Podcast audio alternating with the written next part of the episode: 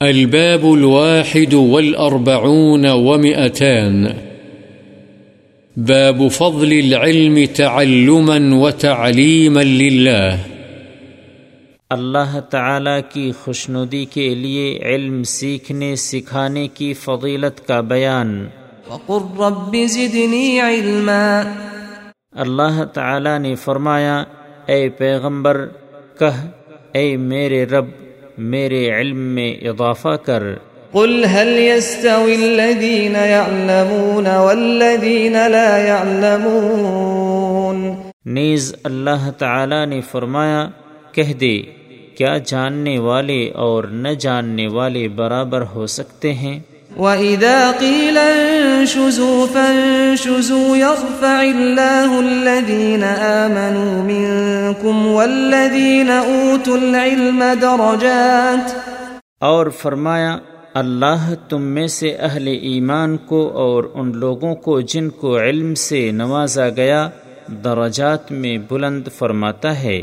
انما يخشى الله من عباده العلماء۔ اور فرمایا اللہ سے اس کے بندوں میں سے صرف علماء ہی ڈرتے ہیں۔ وعن معاوية رضي الله عنه قال قال رسول الله صلى الله عليه وسلم من يرد الله به خيرا يفقهه في الدين متفق عليه حضرت معاویہ رضی اللہ عنہ سے روایت ہے رسول اللہ صلی اللہ علیہ وسلم نے فرمایا، جس شخص کے ساتھ اللہ بھلائی کا ارادہ فرماتا ہے، اس کو دین کی سمجھ عطا فرما دیتا ہے۔ بخاری و مسلم۔ وعن ابی مسعود رضی اللہ عنہ قال قال رسول الله صلى الله عليه وسلم، لا حسد إلا في اثنتين رجل آتاه الله مالا فسلطه على هلكته في الحق. ورجل آتاه الله الحكمة فهو يقضي بها ويعلمها. متفق عليه.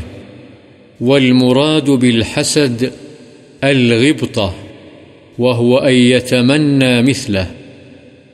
حضرت ابن مسعود رضی اللہ عنہ سے روایت ہے رسول اللہ صلی اللہ علیہ وسلم نے فرمایا، رشک کے قابل صرف دو آدمی ہیں، ایک وہ آدمی جس کو اللہ نے مال دیا، پھر اسے حق کی راہ میں خرچ کرنے کی توفیق بھی دی، اور دوسرا وہ آدمی جس کو اللہ نے دانائی سے نوازا چنانچہ وہ اس کے ساتھ لوگوں کے معاملات کے فیصلے کرتا اور دوسروں کو بھی سکھاتا ہے، بخاری و مسلم۔ اور حسد سے مراد رشک ہے۔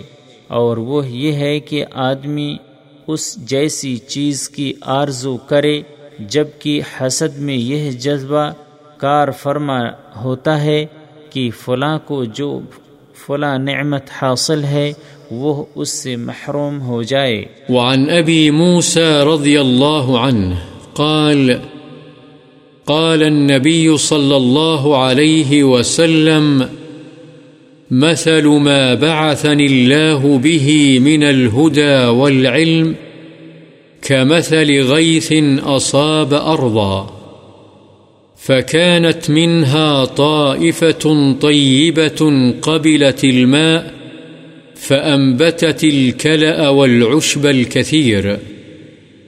وكان منها أجادب أمسكت الماء فنفع الله بها الناس فشربوا منها وسقوا وزرعوا. وأصاب طائفة منها أخرى إنما هي قيعان. لا تمسك ماء ولا تنبت كلأ. فذلك مثل من فقه في دين الله ونفعه الله ما بعثني الله به. فعلم وعلم. ومثل من لم يرفع بذلك رأسا ولم يقبل هدى الله الذي أرسلت به. متفق عليه. حضرت ابو موسیٰ رضی اللہ عنہ سے روایت ہے، نبی صلی اللہ علیہ وسلم نے فرمایا، اس ہدایت اور علم کی مثال جس کے ساتھ اللہ نے مجھے بھیجا، اس بارش کی مانند ہے جو کسی زمین پر برسی، چنانچہ اس زمین کا ایک حصہ عمدہ تھا، اس نے پانی کو اپنے اندر جذب کیا اور گھاس اور کثیر مقدار میں دیگر جڑی بوٹیاں اگائیں اور اس کا ایک حصہ سخت تھا جو پانی کو فوری طور پر جذب نہیں کرتا۔ اس نے پانی کو اکٹھا کر لیا تو اس کے ذریعے سے اللہ نے لوگوں کو نفع دیا۔ انہوں نے خود بھی پیا جانوروں کو بھی پلایا اور کھیتوں کو بھی سیراب کیا، اور وہ بارش زمین کے ایک اور حصے کو بھی پہنچی جو چٹیل تھا یعنی ایسا ہموار اور صاف جہاں پانی ہی نہ ٹھہرے، جس نے پانی اکٹھا کیا نہ کوئی گھاس اگائی۔ چنانچہ یہی مثال اس شخص کی ہے جس نے دین میں سمجھ حاصل کی۔ اور اس ہدایت سے اللہ نے اسے نفع پہنچایا، جس کے ساتھ اللہ نے مجھے بھیجا۔ بس اس نے خود بھی علم حاصل کیا اور دوسروں کو بھی سکھلایا۔ اور اس شخص کی مثال، جس نے اس کی طرف سر اٹھا کر بھی نہ دیکھا یعنی اعراض و گریز کیا اور نہ اللہ کی اس ہدایت کو قبول کیا۔ جس کے ساتھ اللہ نے مجھے رسول بنا کر بھیجا، بخاری و مسلم۔ وعن سهل بن سعد رضي الله عنه أن النبي صلى الله عليه وسلم قال لعلي رضي الله عنه فوالله لأن يهدي الله بك رجلا واحدا خير لك من حمر النعم۔ متفق عليه حضرت سہل بن سعد رضی اللہ عنہ سے روایت ہے کہ نبی اکرم صلی اللہ علیہ وسلم نے حضرت علی رضی اللہ عنہ سے فرمایا، اللہ کی قسم، تیرے ذریعے سے کسی ایک آدمی کو اللہ تعالی کا ہدایت دے دینا تیرے لیے سرخ اونٹوں سے بھی بہتر ہے۔ بخاری و مسلم۔ وعن عبد الله بن عمرو بن العاص رضي الله عنهما أن النبي صلى الله عليه وسلم قال، بلغوا عني ولو آية، وحدثوا عن بني إسرائيل ولا حرج، ومن كذب علي متعمدا فليتبوأ مقعده من النار. رواہ البخاری حضرت عبداللہ بن عمر بن عاص رضی اللہ عنہما سے روایت ہے رسول اللہ صلی اللہ علیہ وسلم نے فرمایا، میری طرف سے لوگوں کو احکام الہی پہنچا دو، اگرچہ ایک آیت ہی ہو، اور بنی اسرائیل سے بیان کرو، اس میں کوئی حرج نہیں، اور جو مجھ پر جان بوجھ کر جھوٹ بولے وہ اپنا ٹھکانہ جہنم میں بنا لے۔ بخاری۔ وعن ابی حریرت رضی اللہ عنہ ان رسول الله صلى الله عليه وسلم قال، ومن سلك طريقا يلتمس فيه علما، سهل الله له به طريقا إلى الجنة. رواه مسلم۔ حضرت ابو حریرہ رضی اللہ عنہ سے روایت ہے رسول اللہ صلی اللہ علیہ وسلم نے فرمایا، جو شخص علم دین کی تلاش کے لیے کسی راستے پر چلے، تو اللہ تعالی اس کے لیے جنت کا راستہ آسان فرما دیتا ہے۔ مسلم۔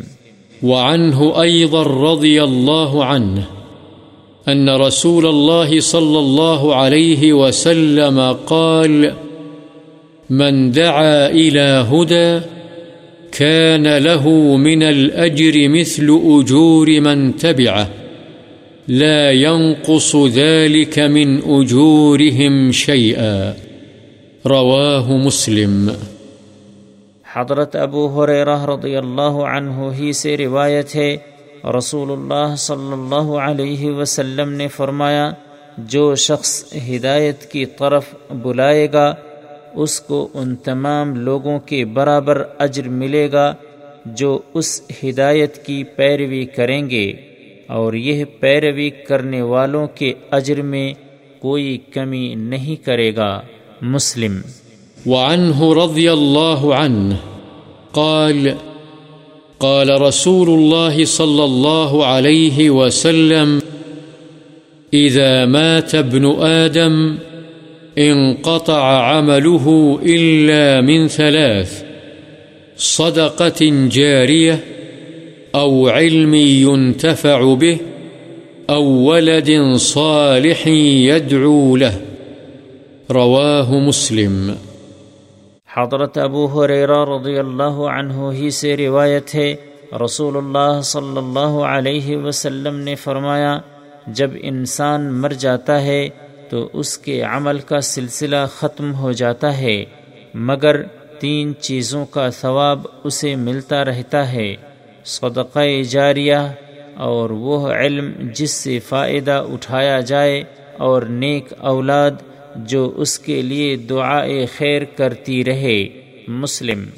وعنه رضي الله عنه قال، سمعت رسول الله صلى الله عليه وسلم يقول الدنيا ملعونة ملعون ما فيها إلا ذكر الله تعالى وما والاه وعالما أو متعلما.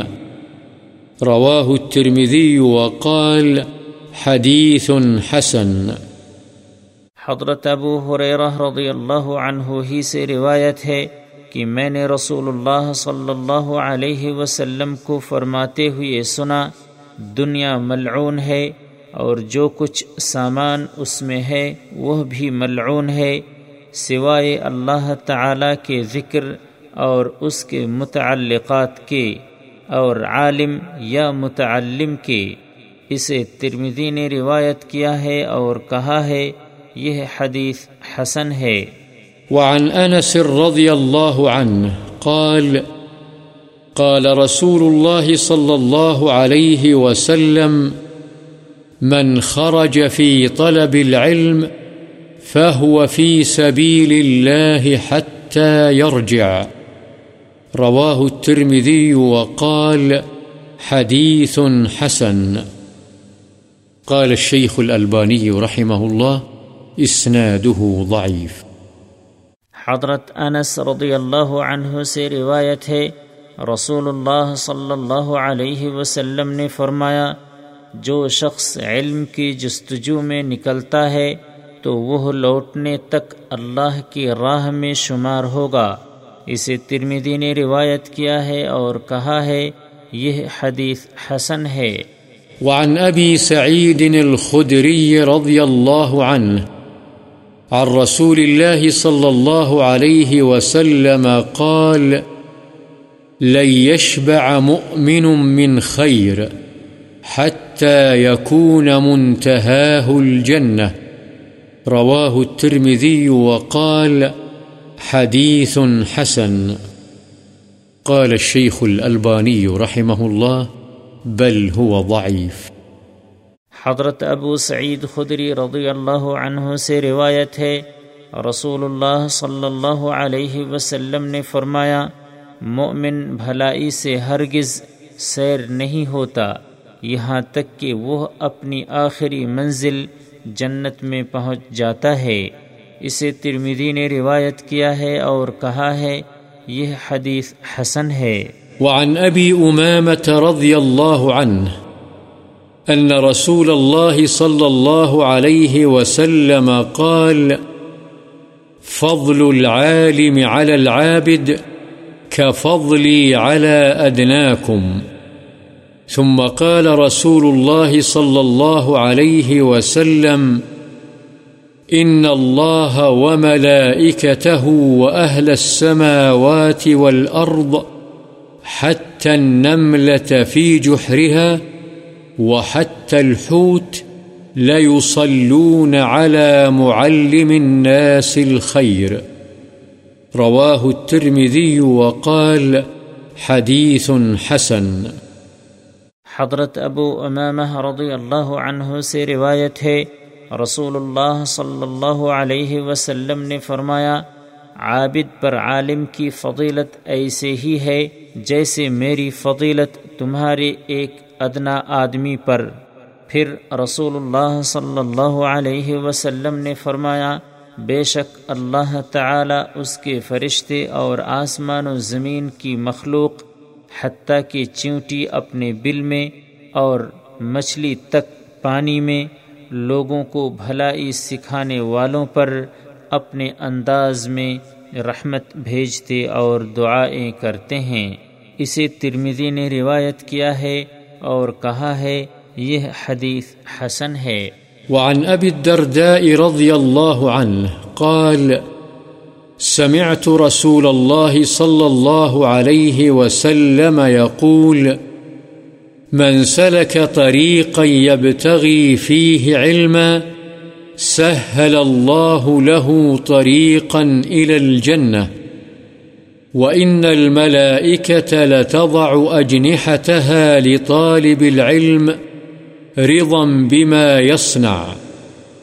وإن العالم ليستغفر له من في السماوات ومن في الأرض حتى الحيتان في الماء وفضل العالم على العابد كفضل القمر على سائر الكواكب وإن العلماء ورثة الأنبياء وإن الأنبياء لم يورثوا دينارا ولا درهما وإنما ورثوا العلم فمن أخذه أخذ بحظ وافر رواه أبو داود والترمذي.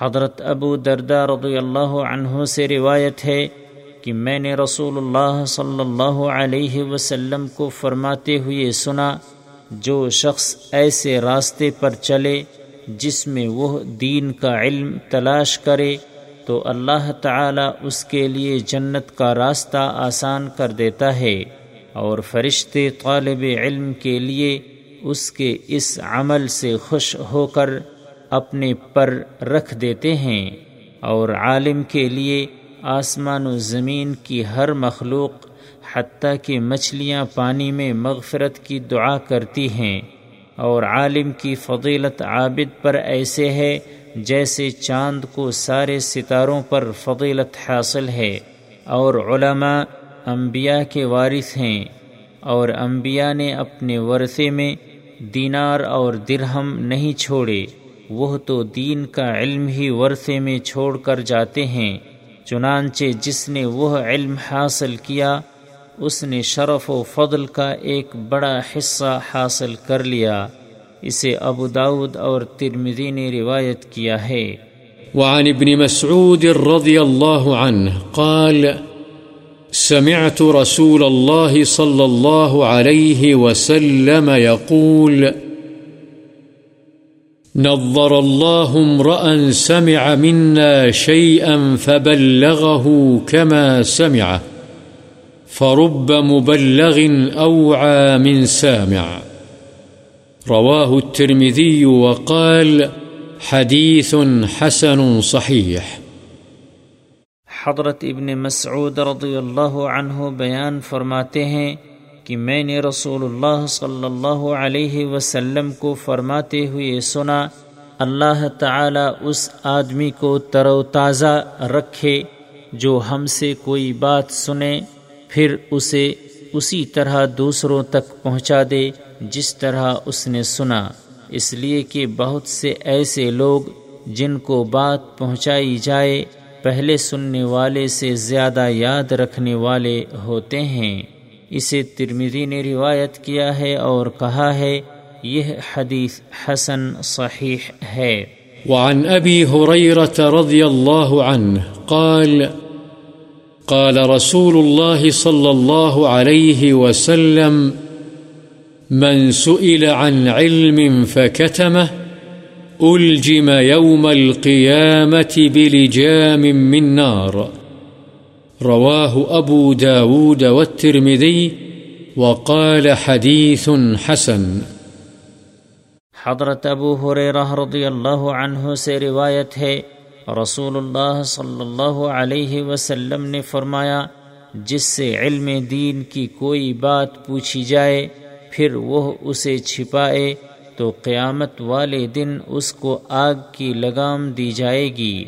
اسے ابو داود اور ترمزی نے روایت کیا ہے اور ترمزی نے کہا، یہ حدیث حسن ہے۔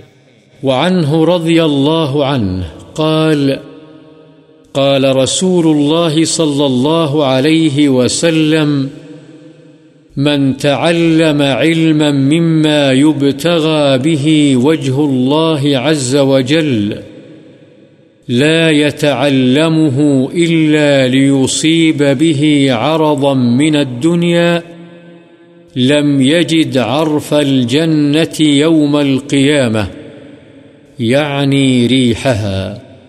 رواه أبو داود بإسناد صحيح حضرت ابو حریرہ رضی اللہ عنہ ہی سے روایت ہے رسول اللہ صلی اللہ علیہ وسلم نے فرمایا، جو شخص وہ علم جس سے اللہ تعالی کی رضا مندی طلب کی جاتی ہے، اس لیے حاصل کرے تاکہ اس کے ذریعے سے دنیا کا ساز و سامان حاصل کرے۔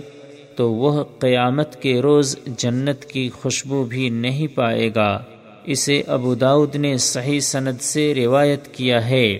وعن عبد الله بن عمرو بن العاص رضي الله عنهما قال، سمعت رسول الله صلى الله عليه وسلم يقول إن الله لا يقبض العلم انتزاعا ينتزعه من الناس، ولكن يقبض العلم بقبض العلماء، حتى إذا لم يبق عالما اتخذ الناس رؤوسا جهالا، فسئلوا فأفتوا بغير علم، فضلوا وأضلوا. متفق عليه حضرت عبداللہ بن عمر بن عاص رضی اللہ عنہما بیان کرتے ہیں کہ میں نے رسول اللہ صلی اللہ علیہ وسلم کو فرماتے ہوئے سنا، اللہ تعالی علم اس طرح نہیں اٹھائے گا کہ اسے لوگوں کے سینوں سے کھینچ لے، لیکن وہ علم کو علماء کی وفات کے ذریعے سے اٹھائے گا۔ یہاں تک کہ جب وہ کسی عالم کو باقی نہیں رکھے گا تو لوگ جاہلوں کو سردار بنا لیں گے، چنانچہ ان سے سوال کیا جائے گا تو وہ بغیر علم کے فتویٰ دیں گے اور یوں خود بھی گمراہ ہوں گے اور دوسروں کو بھی گمراہ کریں گے۔ بخاری و مسلم